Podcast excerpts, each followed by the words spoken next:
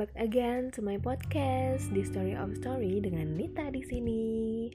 Terima kasih untuk teman-teman yang masih mau dengerin podcast gue. Uh, ini episode ke-6 gue. Yeay. Mudah-mudahan kalian belum bosen dan gue akan tetap berusaha konsisten untuk bikin podcast ini. Supaya ketika kalian lagi gabut dan lagi pengen buang-buang waktu yang nggak penting, kalian bisa dengerin podcast gue. Tapi kalau misalnya kalian ada yang mau um, cerita atau ada yang mau um, mungkin ikut join sama podcast gue boleh banget DM aja atau WhatsApp gue. Gue akan welcome banget nanti boleh di anonim atau mau disebut namanya juga ya nggak masalah. Eh, kali ini gue monolog lagi nih karena kemarin dua episode gue udah ngobrol berdua sama teman-teman gue yang udah berumah tangga uh, yang satu ngebahas mengenai kriteria pasangan ya. Yang satu lebih ke mindset kita saat udah menikah sih.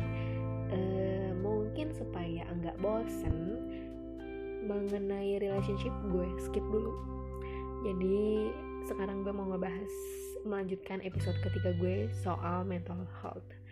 Jadi di situ gue sempet bahas soal inner child yang mana inner child itu adalah suatu kondisi ketika uh, kondisi yang kita alami yang kurang mengenakan di masa kecil kira-kira umur 1 sampai 7 tahun gitu dan tidak ingin kita alami lagi ataupun kita lakukan saat kita sudah dewasa. Mungkin bisa dibilang semacam trauma lah ya trauma di masa kecil kita. Um, pribadi ada beberapa hal yang gue rasa gue punya inner child itu. Begitupun mungkin kalian juga um, entah ini semua orang punya atau enggak tapi ya uh, ini adalah sesuatu hal yang sebenarnya wajar sih. Tapi uh, sebenarnya juga jangan sampai hal itu jadi kayak menghalangi kita untuk melakukan sesuatu yang penting untuk kita sendiri gitu. Yang pasti sih um, kita bisa melakukan hal itu um, dan gak berdampak atau berefek buruk ke orang lain uh, lebih berpikir positif aja dan lebih dianalisa. Kira-kira kalau gue lakuin hal itu mesti apa ya yang disiapin supaya uh, nanti dia nggak ngerasain kayak hal yang waktu itu gue rasain gitu. Uh, sebenarnya ini sih lebih um, lebih berat ke cara pola asuh anak sih gitu. Karena um, yang kita rasain ini kan saat waktu kecil nih di mana waktu kecil itu kita lebih banyak pengasuhan oleh orang tua. Jadi kita kayak melihat gimana sih orang tua kita mengasuh kita dan uh, efek apa yang ditimbulkan dari cara asuh tersebut? Apakah membuat kita jadi orang yang penakut membuat kita jadi orang yang insecure membuat kita jadi orang yang gampang marah atau apa pun itu sensitif dan segala macam? Nah cuma ini seandainya contoh nih. Nyokap gue misalnya kerja berangkat pagi-pagi gitu. Sedangkan gue diasuh sama nyokap gitu. Saat orang tua gue pergi kerja tuh gue nangis yang kejor gitu kan. Gue takut ditinggalin gue takut begini gue takut begitu gitu kan. Nah itulah yang akan menjadi tertanam di otak gue.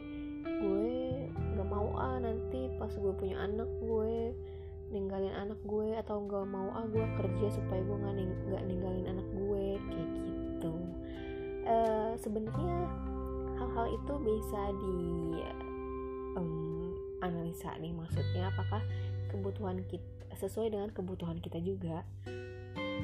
Apakah sebenarnya kita separno itu untuk ninggalin anak kita kerja? Uh, kalau ada option option option lain yang bisa dipilih uh, seandainya kita memang harus ternyata kita memang harus tetap bekerja ya mau nggak mau memang mengorbankan anak kan gitu. Tapi gimana caranya sih supaya anak kita saat saat ditinggalin tuh dia nggak nangis kejar-kejar dia nggak ngerasa di uh, abaikan gitu. Dia nggak ngerasa takut saat ditinggal. Atau ada misalnya yang seorang anak melihat orang tuanya saat berantem tuh ada tindakan kekerasan gitu ya. Nah itu secara langsung pasti ketika anaknya melihat ada yang tersakiti itu uh, itu akan tertanam tuh di mindset dia dan sampai dewasa dia bahkan bisa kayak uh, takut gitu. Uh, mungkin kayak ada trust issues kayak gue nggak mau uh, gue sulit percaya sama cowok gue nggak mau uh, pacaran atau gue nggak mau punya pasangan karena melihat kejadian itu yang pasti sih efeknya lumayan cukup banyak ya uh, entah rasa khawatir yang lebih ya insecure itu terus gampang tersinggung uh, gampang marah terus mungkin takut disakitin uh, atau jadi orang yang nggak pede atau bahkan sulit dikritik itu sih uh, si inner child ini tuh ya berbeda-beda lah ya tergantung kondisi yang dialami si anak itu. Tapi hal yang paling penting uh, kita sadarin saat dewasa gimana caranya supaya kita nggak terbayang-bayang akan akan hal itu ya kita perlu sembuhin luka itu uh, dengan cara uh, apa ya namanya mereconnect dengan si inner child itu tadi.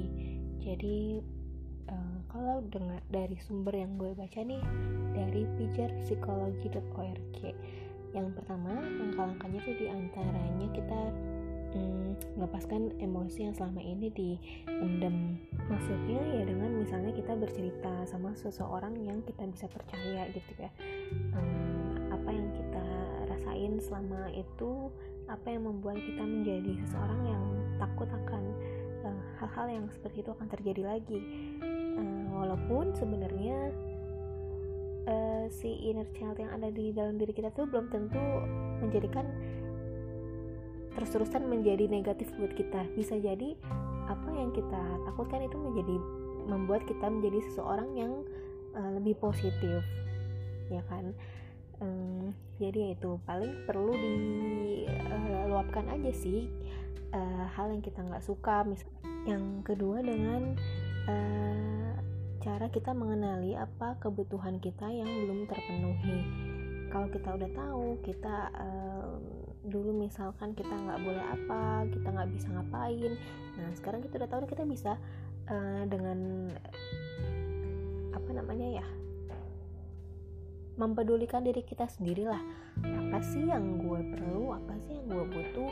Jangan sampai uh, hal yang kita butuh itu kita juga jadi depend ke orang gitu sedangkan uh, misalkan ternyata hal itu bisa kita dapetin dengan cara kita sendiri dengan usaha kita sendiri kayak gitu. Terus yang ketiga uh, meningkatkan self care ya mungkin self care tuh kayak lebih ya karena kita harus memperdulikan diri kita sendiri di atas uh, orang lain ya. Maksudnya jangan sampai karena kita menyenangkan hati orang lain kita jadi um, terabaikan. Uh, self care tuh bisa macam-macam ya. Misalnya kita sukanya belanja ya atau sukanya makan ya mulailah kita uh, sering-sering wisata kuliner atau sukanya jalan-jalan ya udah jalan-jalan lah. Itu pokoknya apa pun yang membuat kita lebih baik gitu. Terus yang keempat uh, kita harus bisa menjadi orang yang lebih kreatif dan lebih menyenangkan ya kalau kreatif uh, ter, tergantung orangnya sih ya tapi yang pasti adalah maksudnya di sini tuh kita lebih bisa menyalurkan potensi kita, bakat kita, apa yang kita mm, sukai, apa yang mau kita lakukan. Uh, jangan takut untuk memulai, jangan takut akan di um, akan dikritik orang gitu. Ya nggak apa-apa orang lain kritik kita. Karena orang itu ternyata um, mungkin tidak menyukai kita gitu ya membenci kita. Kita um, memahami bahwa itu adalah hal yang biasa. Ya udah um, gue bisa terima itu kok. Itu adalah hak lo gitu. Gue um, akan tetap berusaha menjadi orang yang uh, positif dan berusaha menjadi orang yang baik gitu. Lebih seperti itu sih mungkin ya um, yang pasti kita harus mengenali diri kita uh, dan kita harus tetap berusaha menjadi orang yang baik gitu. Biasanya sih ketika kita udah mengenali diri kita kita udah tahu jati diri kita kita orangnya seperti apa ya kita akan uh, tahu di mana kita ini cocok di mana kita bisa beradaptasi di mana kita bisa diterima dan uh, siapa orang-orang yang benar-benar mencintai kita kayak gitu. Jadi bukan karena uh, seorang jahat dengan kita itu uh, membuat kita jadi terancam. Justru kita harus lebih terbuka atau bahkan malah jadi uh, wadah kita berintrospek wadah kita untuk mengintrospeksikan diri kita. Apa sih yang kurang dari gue? Apa sih yang salah dari hubungan gue ke lo? Apa sih yang bikin lo tuh benci banget sama gue? Apa sih yang bikin lo gak suka? Emang gue tuh orangnya kayak gimana sih? Gitu. Bisa nyambung ke situ sih sebenarnya dan um, balik lagi kalau kita udah tahu apa yang bisa kita perbaiki apa yang bagus buat kita uh, apa yang bisa menjadi mengembangkan diri kita lagi. Uh, ujung-ujungnya itu buat siapa? Buat kita juga kok gitu. Bukan buat dia. Nah, kita nggak mau kan jatuh ke lubang yang sama lagi dan lagi. Makanya pasti kita juga akan introspeksi diri. Di mana sih salahnya gue? Kenapa sih gue kok dibenci sih sama lo gitu? Kenapa sih lo nggak terima kalau gue kayak gini ya itu tadi. Kita balik membenci atau menjudge orang itu ada baiknya kita merefleksikan diri kita dulu. Karena itu nanti yang bakal uh, membuat kita jadi orang yang lebih baik juga. Terus uh, lebih ke um, meyakini kalau kita itu mampu kita itu tidak seperti orang yang orang uh, katakan itu uh, selalu bisa menjadi orang yang lebih baik dan perlu uh, takut nggak perlu parno akan hal-hal yang uh, di luar kontrol kita.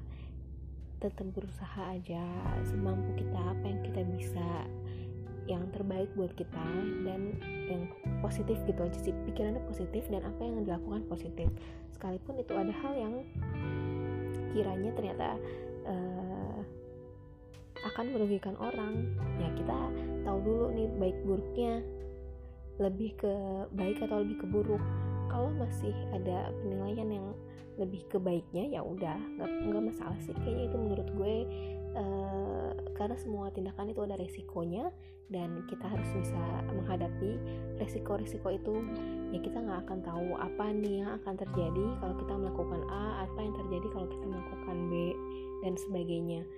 Uh, ya kadang-kadang memang kita harus tahu dulu harus ngerasain dulu untuk benar-benar tahu dan merasakan uh, ya pengalaman sendiri itu karena pengalaman sendiri biasanya akan lebih diingat dan akan lebih kita akan lebih waspada lah untuk ke depannya supaya kita nggak melakukan hal yang sama.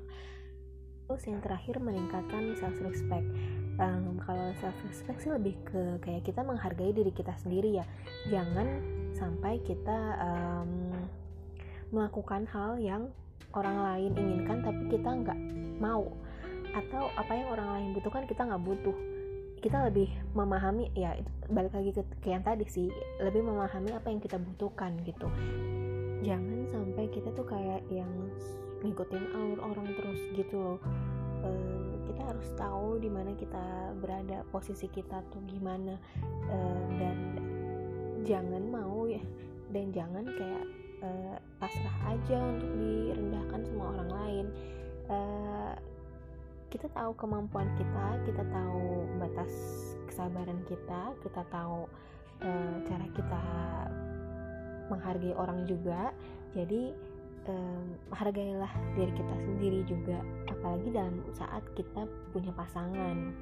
Uh, jangan sampai kita dituntut eh, jangan sampai kita menuntut pasangan kita untuk ABC sedangkan dia tidak bisa memenuhi itu maksudnya karena uh, ya itu bukan diri dia bukan dia tidak menjadi diri dia sendiri karena uh, dia dituntut oleh kita gitu jangan sampai kayak gitu. Hmm, kurang lebih seperti itu sih yang yang gue sampaikan di sini uh, dan itu gue udah pelajari dari berbagai sumber. Jadi maaf maaf kalau misalnya uh, apa yang gue sampaikan di sini terlalu kayak so tau. Uh, yang pasti untuk beberapa hal juga udah ada yang uh, gue alami sendiri. Jadi ini ya namanya sharing aja lah ya.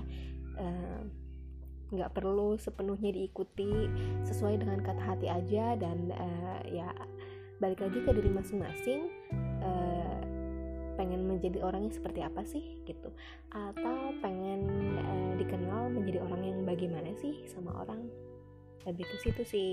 Yang pasti si inner child itu uh, jangan menjadi suatu momok suatu bayang-bayang uh, yang kayak nakut-nakutin diri kita terus itu gimana caranya kita harus bisa merubah situasi itu bisa beradaptasi dengan hal-hal itu uh, gitu sih. Um, oke okay, kalau gitu sekian.